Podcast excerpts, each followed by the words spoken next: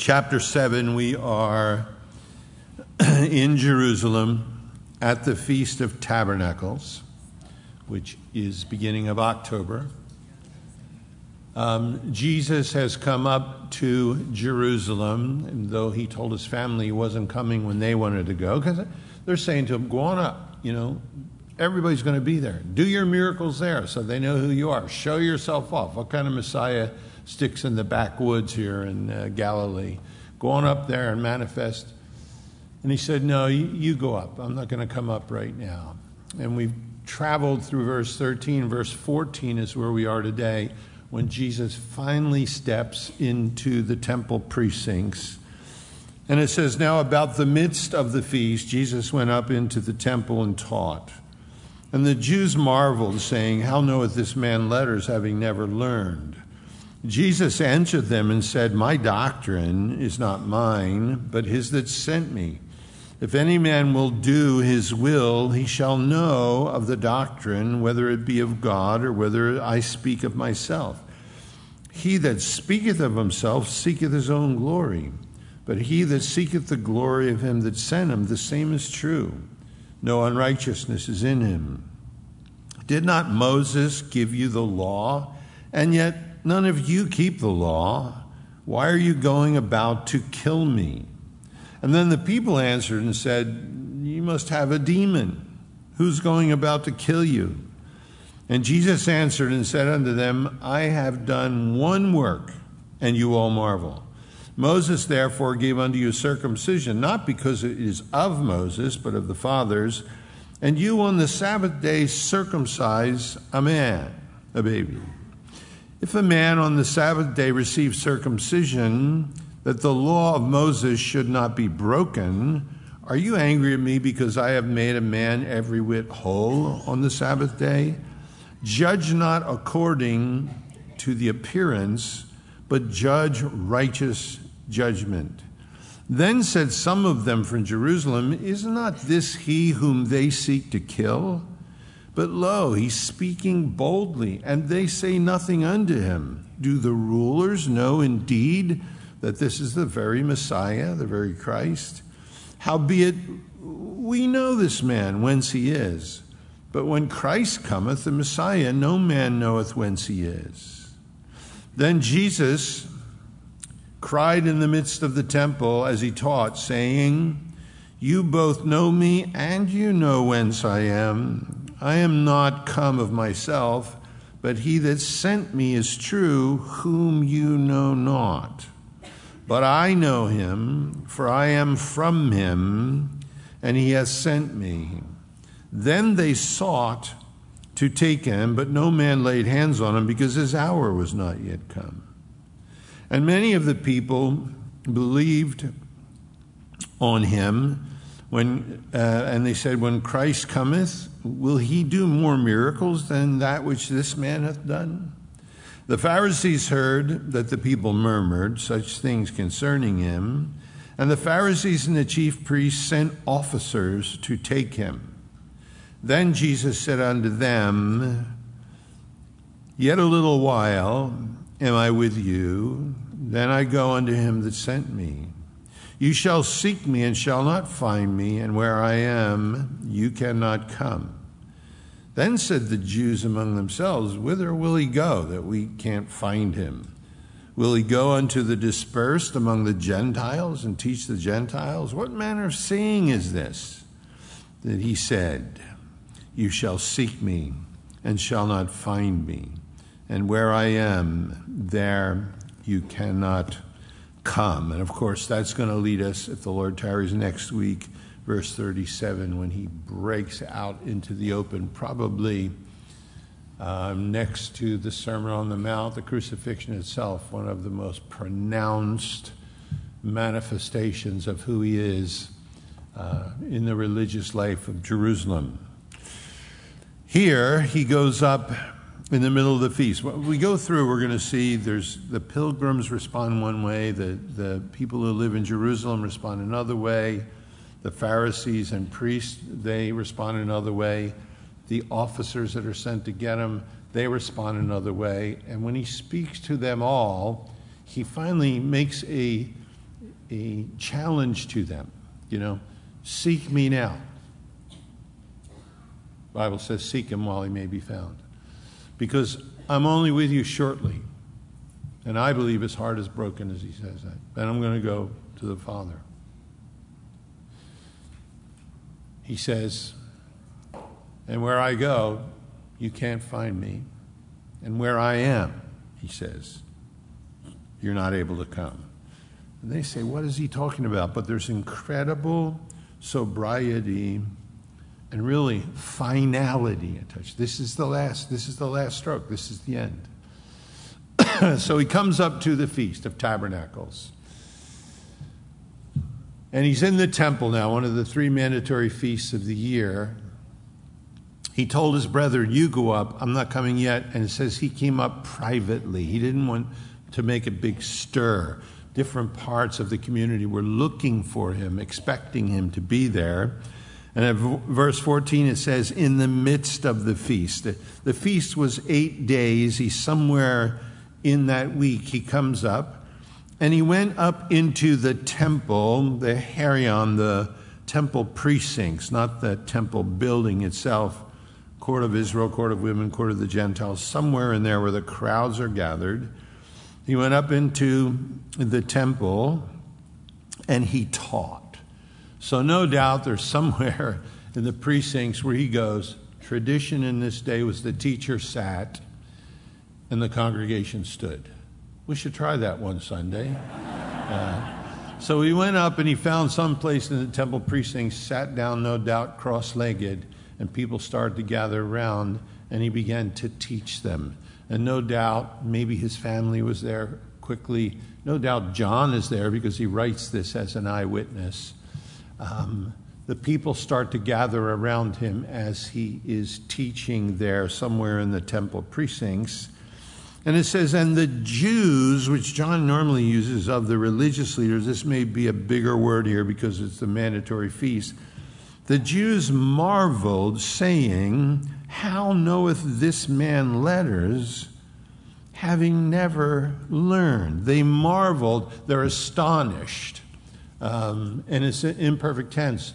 They're con- sitting there continually astonished. They became astonished. They remained astonished. They never heard anybody teach with this authority before. And they said, how can he do this? He didn't graduate from our seminary. He didn't go to our rabbinic schools. schools. How can he do this? Now, it's interesting. Graham Scroggie, who I love to read, says at this point, to think that a preacher has no standing unless he has the stamp of a university or college is pure intellectual snobbery. Where did Bunyan train, or Spurgeon, or Moody? What degrees had they? I know a good degree which no college in his power can give. Don't misunderstand. The more knowledge a man can acquire, the better. The intellectual house of every preacher should be well furnished. But what's the good of that midwinter when there's no fire in the grate? Give me a room with one chair and a good fire rather than living in luxury when the temperature is at the freezing point. The supreme need of our hour is not for academicians, but apostles. Not for pundits, but prophets. Not for scholars, but saints. Not for experts, but for evangelists.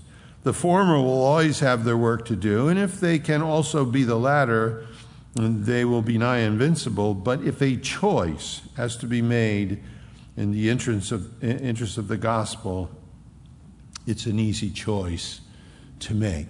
Here they're looking at Jesus saying, where'd this guy train? He, you know, he doesn't even have any authority. He didn't go to our schools. Who does he think he is? Look, they're going to say this about the apostles in Acts chapter four, verse thirteen. It says the apostles have everybody staggered as they're speaking. And it says the Sanhedrin, the religious, religious leaders took note of them, that these were unlearned and ignorant men, but that they had been eh, wrong. They had been with Jesus. They still were with Jesus. They noted, these are unlearned and ignorant. These are fishermen. These are Galileans. They're unlearned. They haven't gone to our rabbinic schools. They're ignorant. They are those who have been with Jesus. They took note of that. Jesus often would say, you have heard it had been said of them of old, but I say unto you. The, the, at the end of the Sermon on the Mount, the people are astonished because he taught them not as the scribes and Pharisees taught, but as one that had authority. He would say, but I say unto you. So here they're amazed at him as he's sitting there teaching. The Babylonian Talmud, one of the ancient writings of Israel, said, if one has learned scripture, but not from the rabbinic scholars, he is a bore, a Samaritan, a magician, and a deceiver. Isn't it interesting? That, so that's the, the religious s- school and religious system of the day had hardening of the categories. You know, people die from that.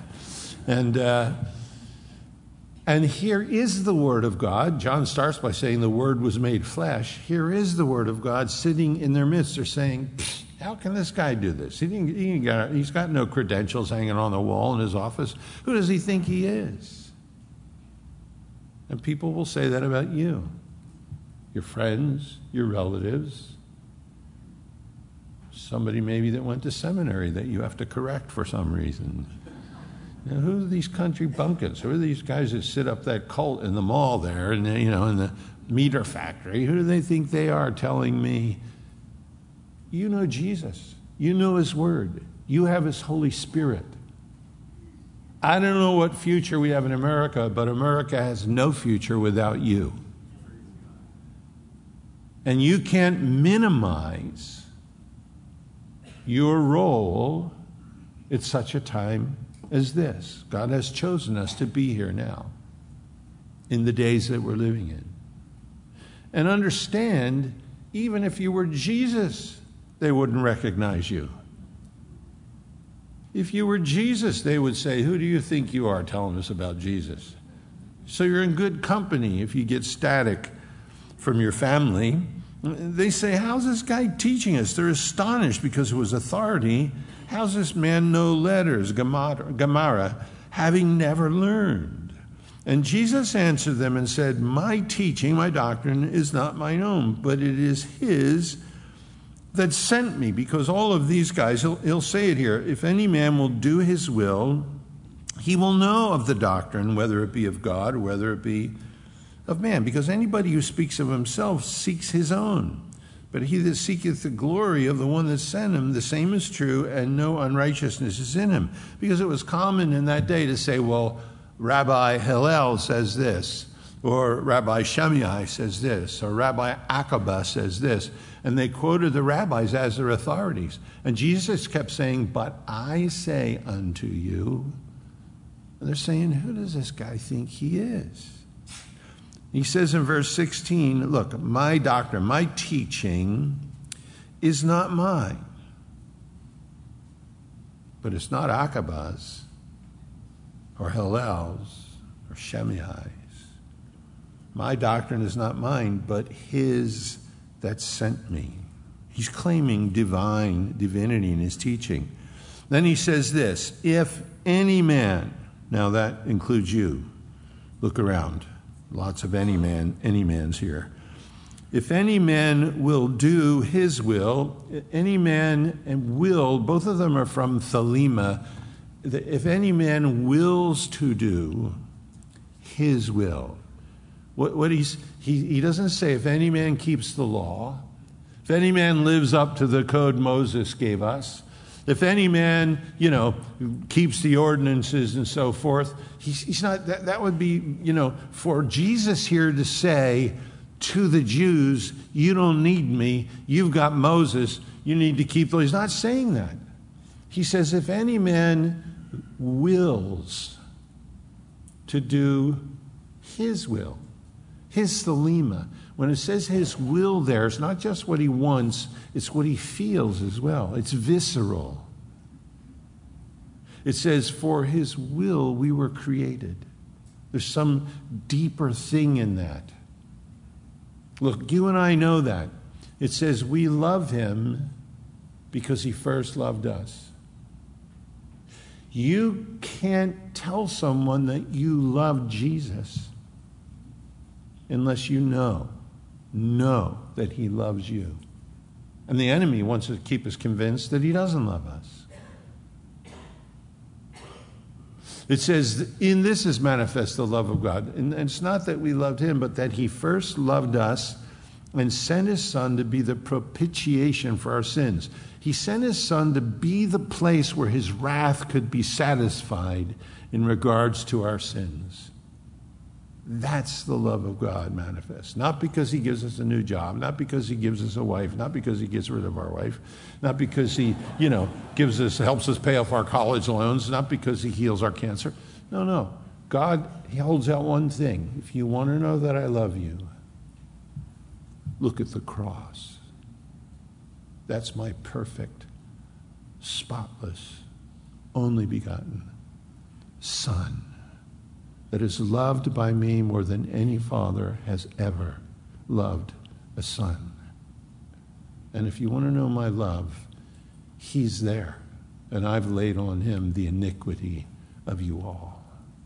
I've crushed him so that you can live. And Jesus says, he says that here. He says, if any man wills to do, not just talk about, to do his will. If we're saying, Lord, lead me. Lord, I, I, help me understand. I want to walk. He says, if any man wills to do what his will is for us, he, that man, shall know, shall realize of that teaching, out of that teaching, whether it be from, literally, God, or whether I'm just speaking of myself. Taste and see that the Lord is good. He says, he says, if anybody, if you step into this and you find in your heart you want to do what he wants you to do, you're going to realize something.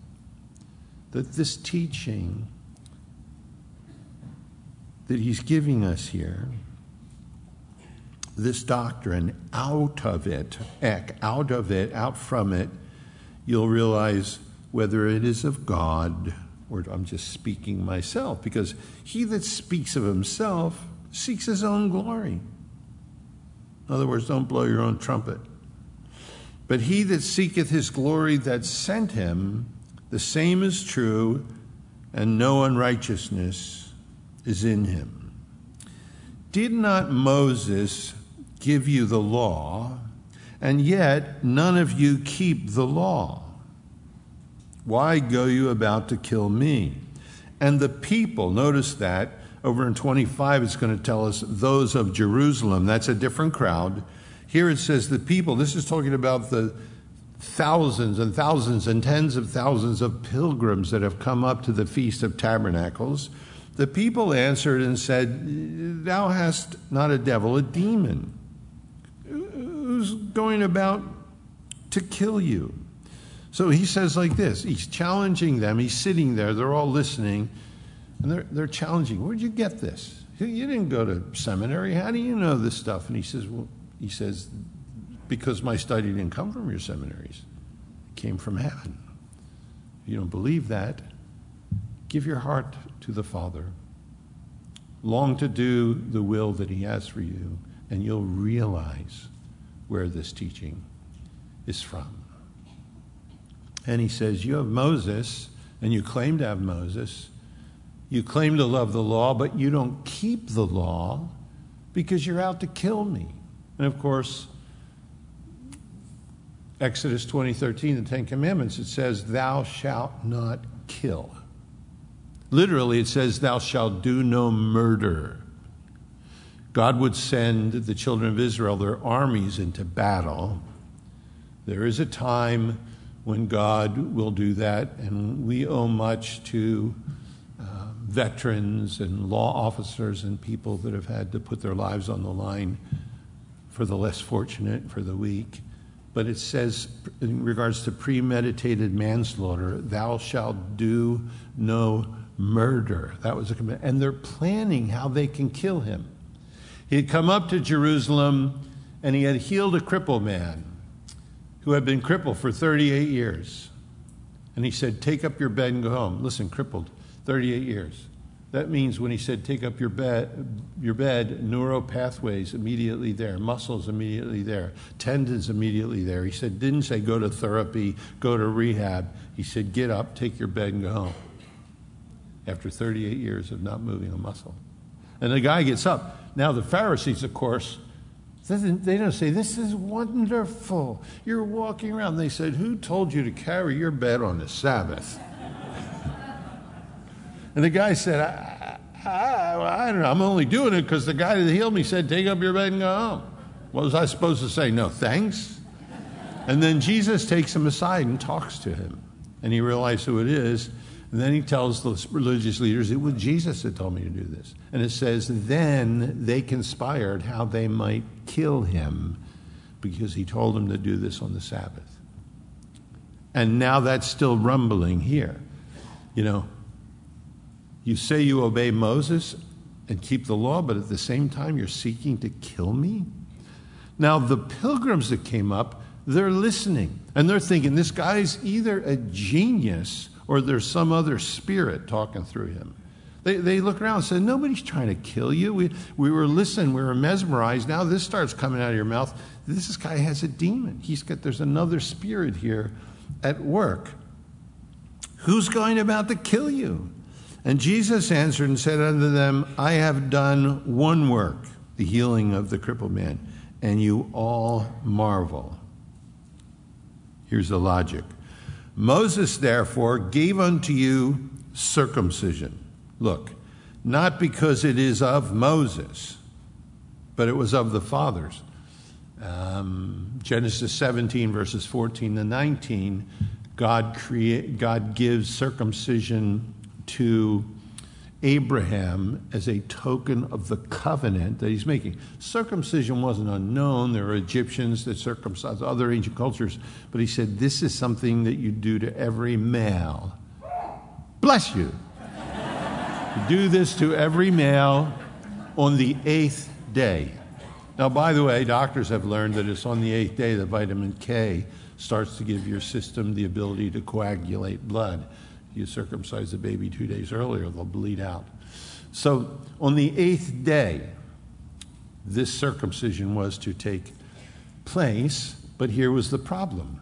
Moses commanded they had to keep the Sabbath. Remember the Sabbath, keep it holy. That you should do no work on the Sabbath. Remember there was a man who was picking up sticks on the Sabbath. He was put to death. So if you got Moses saying, you can't do any work on the Sabbath, and then you got Moses saying every baby needs to be circumcised on the eighth day. What if, what if the baby's born on the Sabbath and the eighth day is, is eight days later on the next Sabbath and the law is contradicting itself? What, what do you do then on the Sabbath? And Jesus said, well, to keep the law, you break the law there, or, or the law supersedes the law of Sabbath. Even the ancient rabbi said, so important is circumcision that it fell, if it fell on the Sabbath, they were to exercise their right to circumcise on the Sabbath day. So Jesus is bringing them to that, facing this contradiction, seeming contradiction from Moses. He says, and if a man, verse twenty-three, on the Sabbath day, received circumcision, and the reason that the law of Moses should not be broken, Deuteronomy said that on the eighth day, and you are angry at me because I have made a man every whit whole on the Sabbath day? He says, judge not according to appearance, but judge righteous judgment. He says, are you kidding me? They're going about to kill me because I healed a man on the Sabbath. You mean you're allowed to cut flesh away on the Sabbath, but I'm not allowed to heal flesh on the Sabbath. You're allowed to cut it away and cause pain. I'm not allowed to take pain away and bring healing on the Sabbath. He's saying, think of what you're saying. He says, in light of that, and there's two present imperatives here in verse twenty-five, Then said, I'm sorry, verse twenty-four, he says, judge not, present imperative, you must not. You must continue to not judge. You got to get this in now, and you need to continue not judging things according to just simple appearance, but you must continue to judge things with righteous judgment. Not just what you see, not just appearance, not just the law. What's right? You can know that in your heart. What's the right thing to do here? He said, if you seek to do, if you want to do the will of the one who sent you, you'll know if it's the truth. He says here, do you want to just make judgments according to appearance? You have to stop that. Stop that for good. And you need to make judgments and continue to make judgments, he says, in regards to what's righteous, the way you treat your fellow man. Now we come to the next crowd here. Then said some of them of Jerusalem, isn't it interesting, is not this he whom they seek to kill? They said over in verse twenty, these are the people. The pilgrims answered and said, you have a demon. Nobody wants to kill you. The people in Jerusalem in verse twenty-five who are friends with the priests, friends with the Levites, many of them friends with the Sanhedrin, they've kind of got an in here, so they know a little more. Then said some of them in Jerusalem, is not this he whom they seek to kill? But lo, how, how can it be? He's speaking boldly. And they say nothing unto him. Look, which is a rabbinic um, statute that if somebody says something religious and none of the teachers of the law stop him, that is a tacit approval of what he's saying. So they're saying this is the guy that they can't, this is the guy they want to kill. He's standing in the middle of the multitudes. He's speaking boldly, and they don't do anything to stop him. They, they must be approving, he says. Do the rulers know indeed that he is the very Messiah? Is that why they're letting this go on? He says, but we, the, these inhabitants of Jerusalem, we know this man, whence he is. We realize where he, he, he's from. You know, Joseph of Arimathea. You don't have to wonder where he was from. Jesus of Nazareth. You don't have to worry where he was. You don't have to figure that out for yourself. He says, we know this man whence he is. But when Christ, when the Messiah comes, no man knows whence he is. No man knows where he's coming from. Now, by the way, they're wrong there, too. Uh, the wise men, in Matthew chapter two, come to Jerusalem, and they ask, where is the king of the Jews? We come to worship him. Now, Herod's freaked out when he hears that, so he collects the scribes and the Pharisees, and he says, where is this king of Israel to be born? And they look in the scripture and they says, thou Bethlehem, though thou be small among the thousands of Judah, yet out of thee shall come forth him whose goings forth have been of everlasting. They say the Messiah is to come from Bethlehem.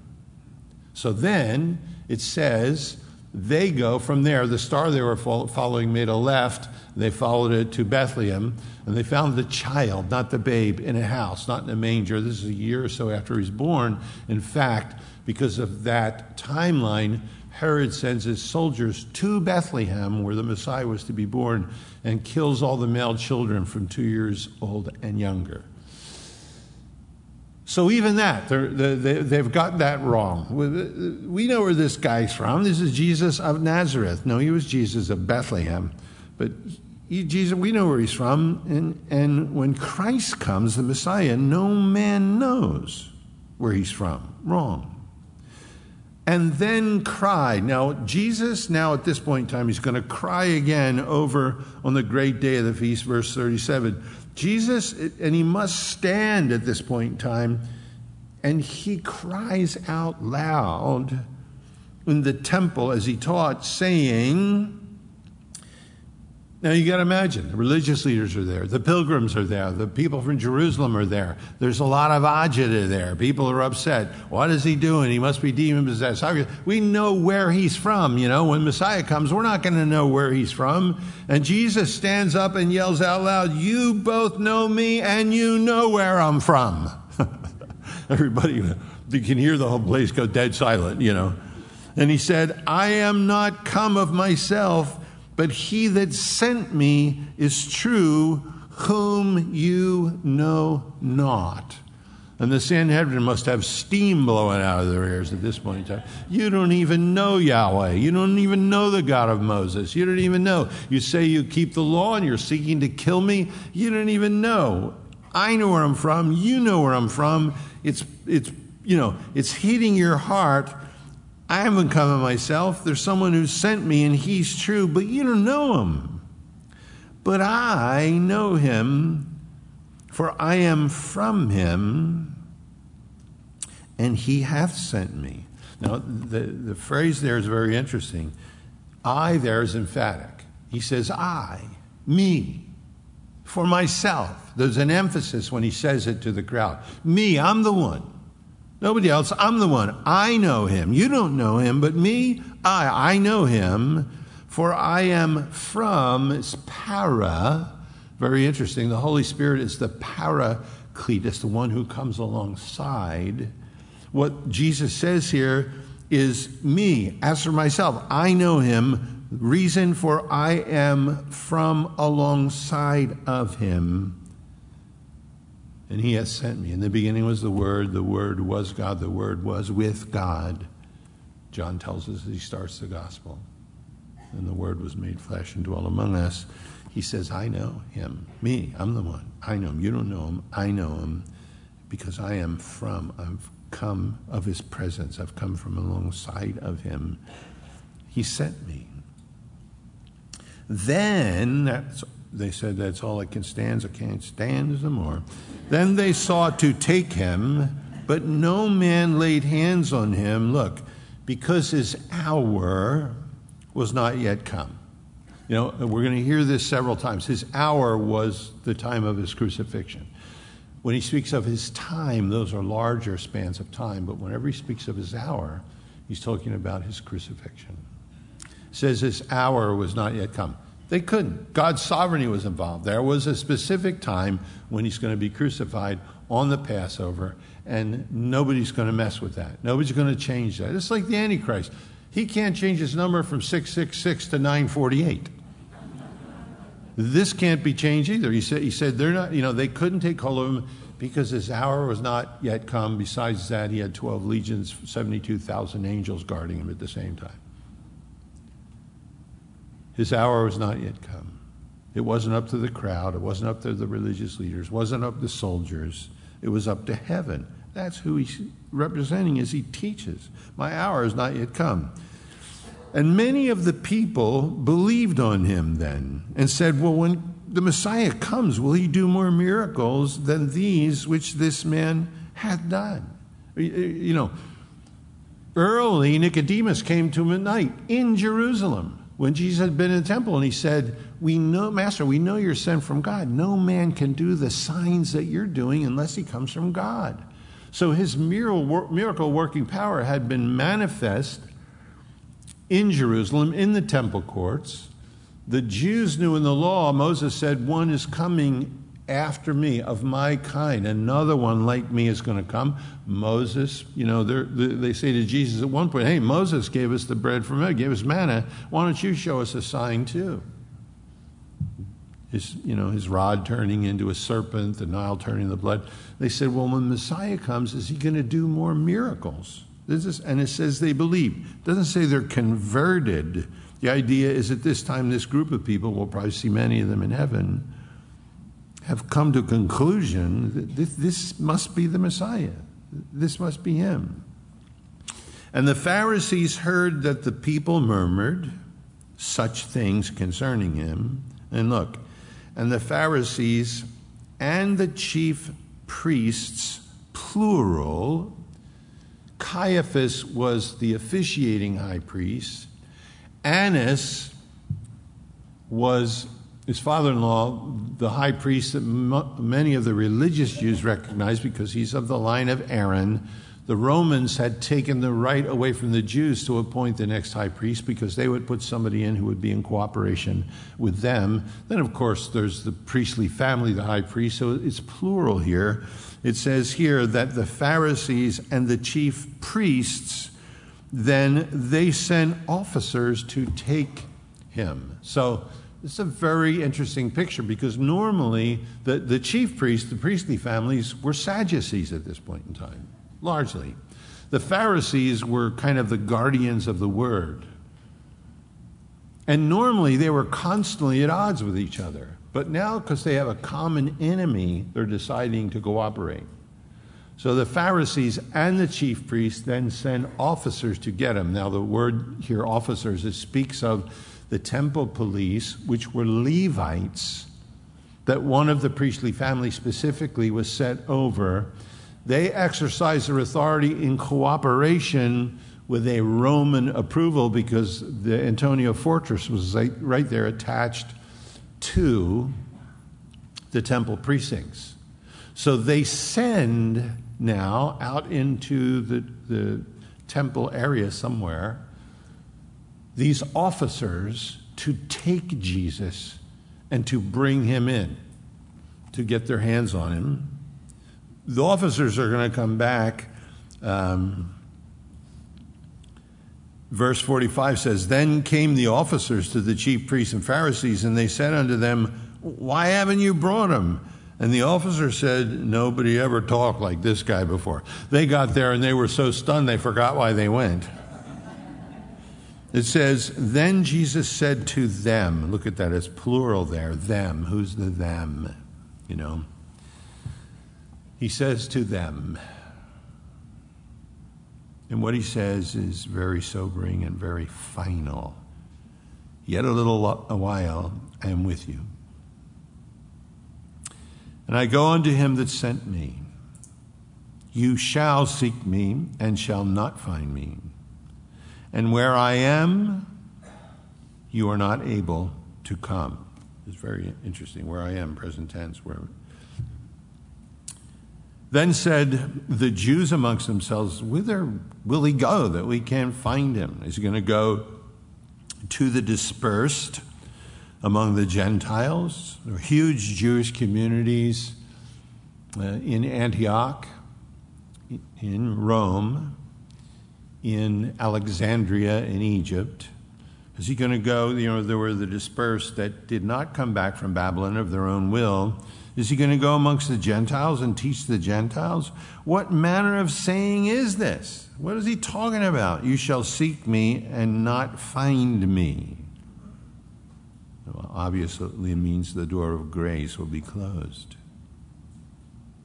And where I am, there you cannot come. He says this to them. Who, you know, you figure who's there that he's saying this to? Certainly, as he's speaking, uh, John the Apostle's there because he's writing as an eyewitness. It says the people are there in verse thirty-two. That's that would be the pilgrims and the people from Jerusalem that are murmuring this, going back and forth.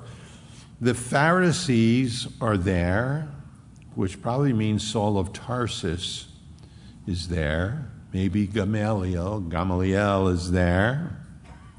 The chief priests, Ananias, Caiaphas, I mean Annas, Caiaphas, the chief priests are there. The officers, Levites, they're all there. No doubt his family is there because he said to them, you go up, I'm going to come up afterwards. Sanhedrin, think of the, the people that are there, and it says, he says unto them, he turns, this collection of people, all different roles, some religious and empty, some genuine wondering, some family members. He says this, and it's incredibly final, and because of that, it's sobering. Yet a little while am I with you. It is beginning of October, Feast of Tabernacles in the fall. Six months later, he will be on the cross. Passover, end of March, beginning of April, depending on the moon. A little while I'm with you. I have to believe, as Jesus looked at this crowd, I believe he loved the Pharisees. He loved the priests. I believe he loved the people that said he has a demon. I believe his family was there, his apostles. And I believe his heart was broken as he looked at the faces and said, I'm only going to be with you a little while. We're only going to get to stand here and do this for a few more months. Then he says, then I'm going to my Father, by way of the cross and the resurrection and the ascension. And he must realize, you know, as he looks at those faces, how many would never find him? They would seek him too late. You know, if you're here today and don't know Christ as your personal Savior, forget about Calvary Chapel. Forget about church. Do you know Jesus? Because there comes a day, like Noah, when the door of the ark is shut. There comes a day that is beyond the last day of grace, when there is a seeking and no finding.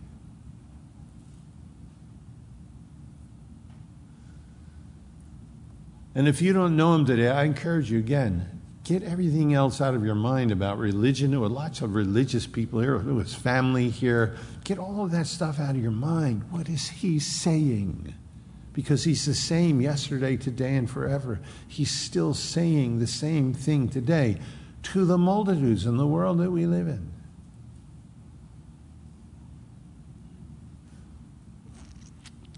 A little while. Tears in his eyes. I am with you. And I go. Present tense, I am going. Some translate it, I, with, I am withdrawing. Unto him that sent me. And you shall seek me, and shall not find me. And where I am, you are not able to come. Then said the Jews among themselves, what is he talking about? Where is he going to go that we can't find him?